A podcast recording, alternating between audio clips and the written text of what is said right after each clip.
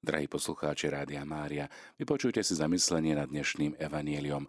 V jednom príbehu som čítal zaujímavý list. Prednedávno jedna pani uvernila na svojej stránke smutný list, ktorý napísala matka. List bol tohto znenia. 12 rokov som bola slúžkou v dome svojho syna, inžiniera. Bývala som v kuchynke, lebo nebolo pre mňa lepšej izby. Stávala som ako prvá, Čakalo ma upratovanie, varenie, nákupy, pranie, umývanie. To všetko som robila niekedy aj hlboko do noci. V uplynulom roku som dovršila 70 rokov. Zdravie ma začalo pomaličky opúšťať. Keď som sa musela uložiť na lôžko, lebo som bola chorá, syn nevchádzal do kuchyne, lebo hovoril, že nemá zvyk chodiť do kuchyne.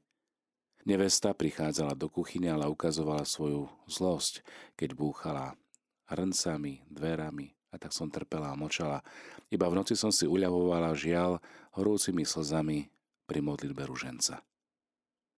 Jedného dňa mi syn povedal, že mi vybavil miesto starobinci, že musel použiť veľkú protekciu a že bude za mňa každý mesiac doplácať.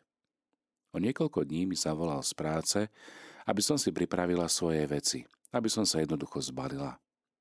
Odviedol ma auto do starobinca – potom vždy, keď ma navštívil, vždy hovoril, že má veľmi veľa práce.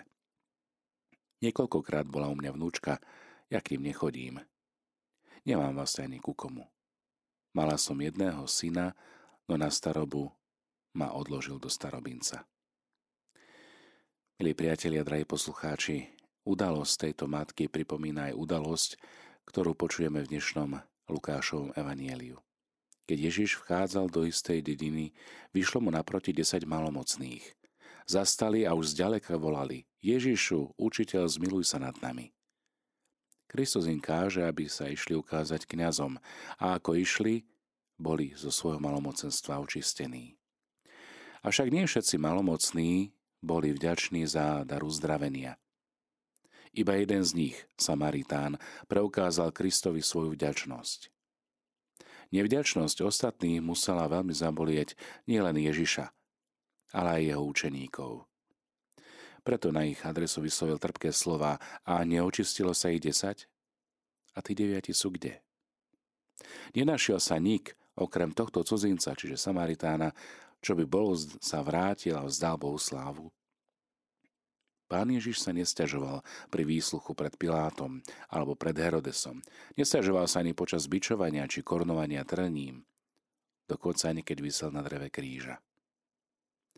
Avšak s bolesťou a ľútosťou spomenul 9 nevďačných malomocných. Vieme, že Ježiš s ľútosťou tiež zaplakal nad nevďačnosťou obyvateľov Jeruzalema. S ľútosťou a s bolesťou Pán Ježiš pozerá aj na nevďačnosť mnohých z nás. Častokrát dokážeme prosiť, dokážeme veľmi konkrétne vyjadriť svoje úmysly, svoje prozby, ale dokážeme ďakovať. Vieme sa dožadovať vďačnosti od iných a sami sme nevďačníkmi voči samotnému Bohu, voči ľuďom, lebo nevieme ďakovať a myslíme si, že nám od Boha a od ľudí patrí všetko. Kto si raz vyjadril smutnú pravdu o našej nevďačnosti v krátkej modlitbe? Bože, náš Pane, prečo vtedy, keď máme tak mnoho od Teba a máme Ti za čo ďakovať, nehovoríme vôbec nič? Ale vtedy, keď čo si potrebujeme, tak Ty sa o tom dozvedáš ako prvý. Keď chceš ukázať veľkosť duše v celom lesku, tak si zapisuj dary na mramor – a krivdy píš do prachu. O tom, že vďačnosť je čnosťou skutočne šlachetných a dobrých ľudí, poučuje aj istá stará legenda. Hovorí o pútnikovi, ktorý počas svojho putovania raz náhodne prechádzal okolo stodoly, v ktorej diabol skladoval zrno. Diabol plánoval toto zrno zasiať do srdc ľudí – stodole bolo plno vriec, ktoré boli rozlične označené. Na jednom z vriec bolo napísané nenávisť, na inom hnev, zasa na inom pomsta, závisť, pícha, žiadostivosť a tak ďalej. A mnoho, mnoho iných.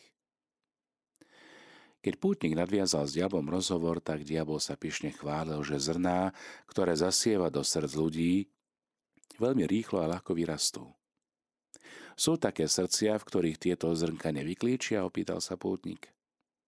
Na tvári diabla sa objavil bolestný úspev.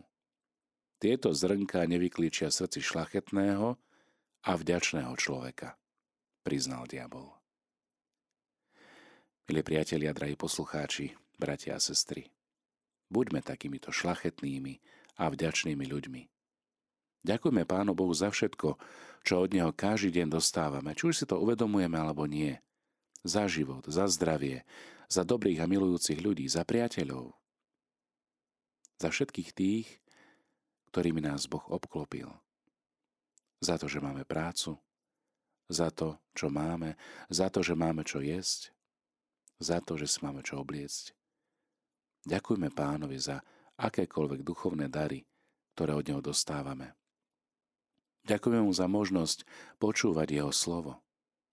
Ďakujem mu za to, že môžem vytvárať aj teraz, v tejto chvíli, spoločenstvo zjednotené v modlitbe, možno aj cez naše vysielanie.